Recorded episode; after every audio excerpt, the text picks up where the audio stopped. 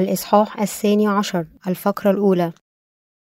كنيسة الله التي ستؤذى في المستقبل.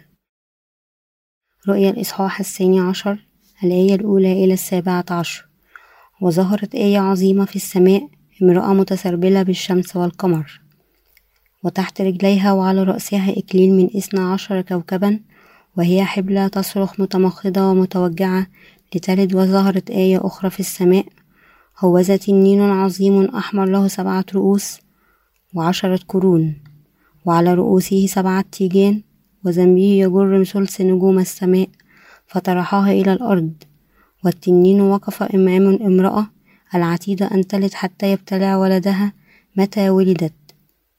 فولدت ابنا عنيدا عتيدا أن يرعى جميع الأمم بعضا بعصا من حديد واختطف ولدها إلى الله وإلى عرشه والمرأة هربت إلى البرية حيث لها موضع معد من الله لكي يعوا لها هناك ألف ومائتين وستين يوما. وحدثت حرب في السماء ميخائيل وملائكته.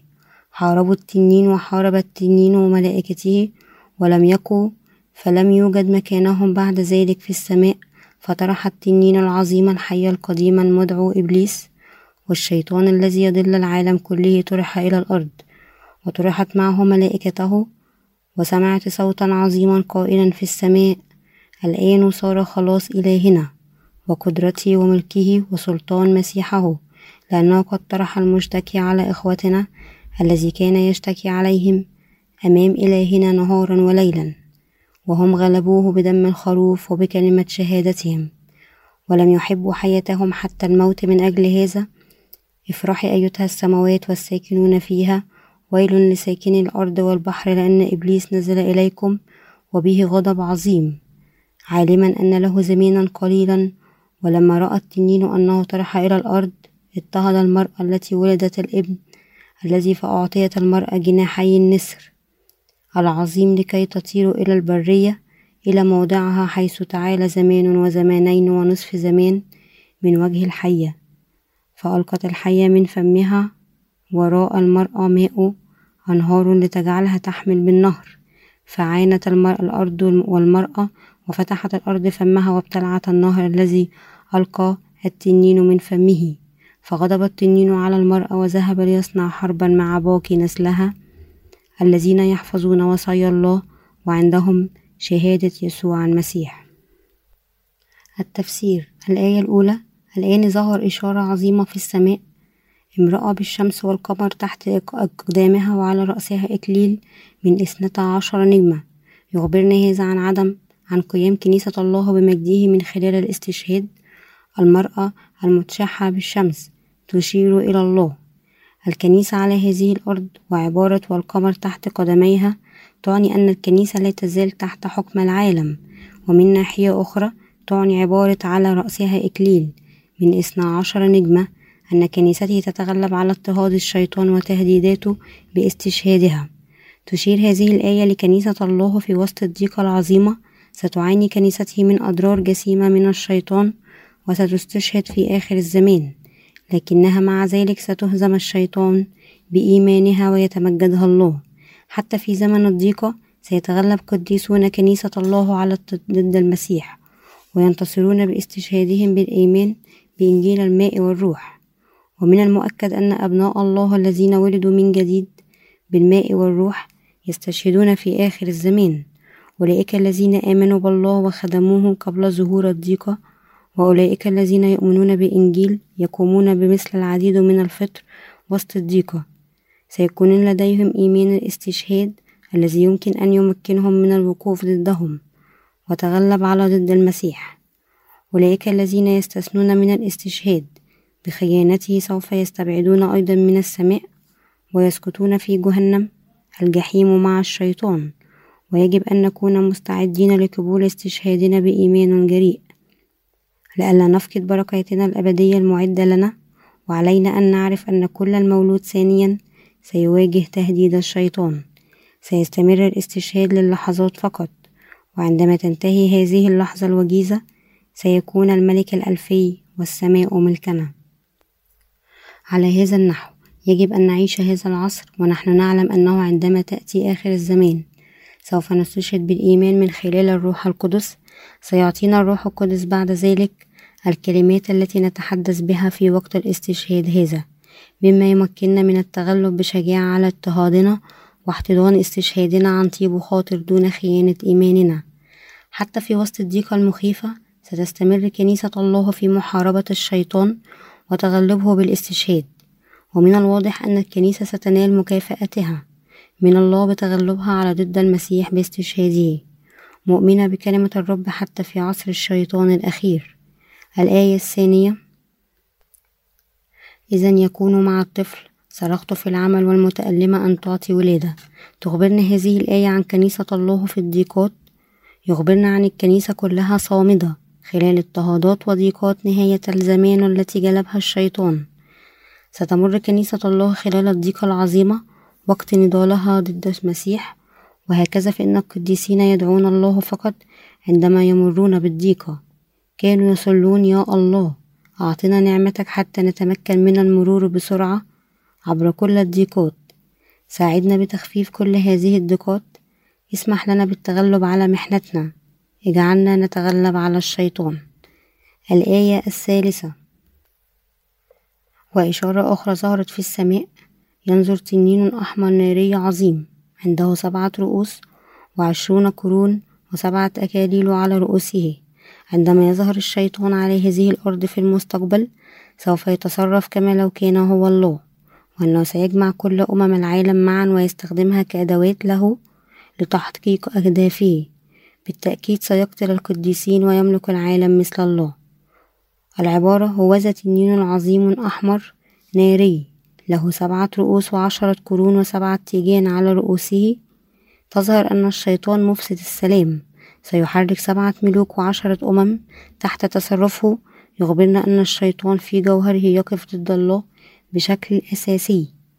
الآية الرابعة زيره رسم ثلث من نجوم السماء.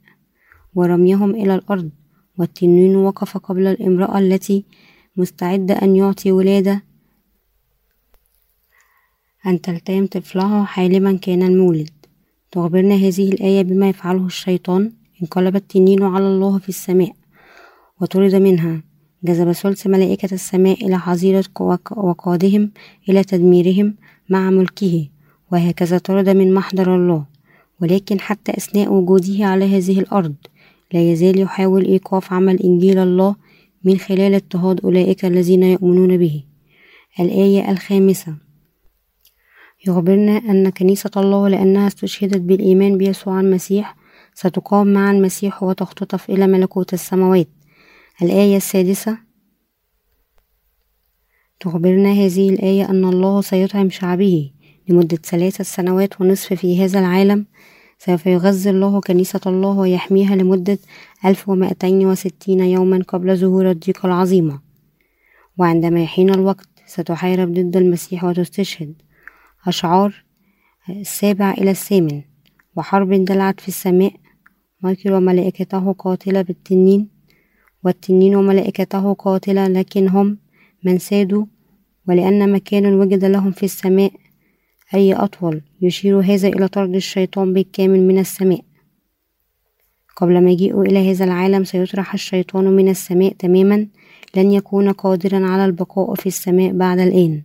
الشيطان الذي له سلطان على الهواء يجلس على الهواء والأرض ويسيطر عليهم الآن. ولأنه سيتم طرده بالكامل من السماء فإنه على هذه الأرض يضطهد القديسين أكثر عندما تأتي الأيام الأخيرة. لكن الشيطان سيطرد بعد ذلك ويقيد بالكامل في الهاوية والجحيم الذي أعده الله. الآية التاسعة التنين العظيم قد طرد ذلك لثعبان قديم.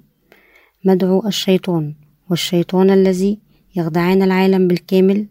هو من ممثلين الأرض وملائكته قد طرد معه.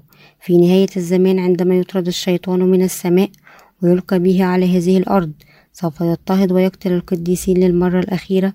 ثم يستشهد العديد من القديسين على يديه. الآية العاشرة. إذا سمعت صوتا عالي يقول في السماء الآن إنقاذ وقوة ومملكة إلهنا وقوة سيد المسيحية. قد جاءت لمتهم إخوتنا الذين هم قبل اليوم. لن يتم العثور على الشيطان في مملكة السماء. عندما تمر الأيام الأخيرة لن يكون قادرا على البقاء في السماء بعد الآن. هذا هو السبب. في أن الرؤيا الحادي والعشرون الآية السابعة والعشرون تخبرنا أنه لا أشرار ولا كذابون موجودون في السماء. الآية الحادية عشر وهم تغلوا عليه بدم الحمل تغلبوا عليه بدم الحمل وبكلمة شهادتهم. عندما تأتي نهاية الزمان سيستشهد القديسين للدفاع عن إيمانهم. كل من هو قديس يحقق انتصار الإيمان باستشهاده الإيماني في آخر الزمان. أي أن الشهداء الذين يؤمنون بالرب ينتصرون في معركتهم ضد الذات الآية الثانية عشر. بما أن الشيطان الذي طرد من السماء لديه قوة مؤقتة على العالم فسوف يعذب ويضطهد القديسين بشكل رهيب عندما ينزل إلى هذه الأرض. لكن بالنسبة للقديسين الذين يستشهدون ويرفعون في الهواء لن ينتظرهم سوى الفرح. بعد الاختطاف سيسكب الله ضربات الجامة السبعة على هذه الأرض والبحر. الآية الثالثة عشر. يشير إلى اضطهاد القديسين الذي سيأتي في زمن الضيقة العظيمة. سيموت القديسون وعبد الله في هذا الوقت عندما يستشهدون. لكن هذا في الواقع سيكون تحقيق انتصار إيمانهم. لن يكون هناك بعد الآن موت أو معاناة أو لعنة لهم. كل ما تبقى لهم هو تسبيح الله وتمجيده إلى الأبد في السماء. الآية الرابعة عشر. لكن المرأة قد أعطت جناحين من نسر عظيم يخبرنا الكتاب المقدس أن الاختطاف سيحدث بعد مرور السنوات الثلاثة والنصف الأولى من الضيقة العظيمة. تقول هذه الكلمة أن الله سيمنح القديسين حمايته الخاصة وتغذيته وسط الضربات الطبيعية للمحنة العظيمة. سوف يغذي الله أولئك الذين يحافظون على إيماننا منا. حتى نتمكن من محاربة الشيطان والتغلب عليه بهذا الإيمان.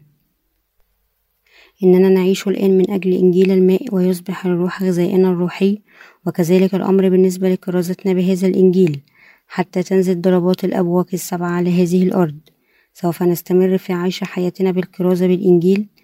لماذا؟ لأننا إذا لم نكرز بهذا الإنجيل حتى اللحظة الأخيرة لاستشهادنا تضيع أرواح كثيرة في الجحيم ولا يوجد وقت آخر إلا الآن. أشعار الخامس عشر إلى السابع عشر. جدا الثعبان تقيأ الماء خارج فمه مثل فيضان بعد الامرأة الذي هو لربما يسب بها أن تسرح بالفيضان. لكن الأرض ساعدت الامرأة والأرض فتح فمه وابتلعت فوق الفيضان التي للتنين قد تقيأ خارج فمه والتنين قد أغضب مع الامرأة وهو ذهب لشن حرب ببقية نسلها الذي يحفظ وصايا الله وعنده شهادة السيد المسيح يسوع.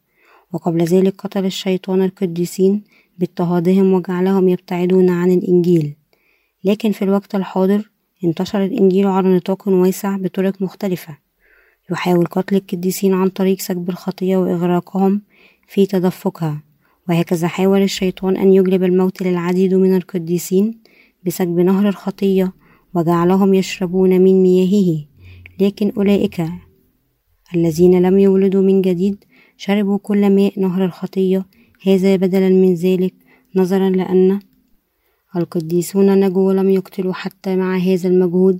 سيأتي الشيطان بطريقة أخرى ليقتلهم تماما كما هو موضح في الإصحاح الثالث عشر.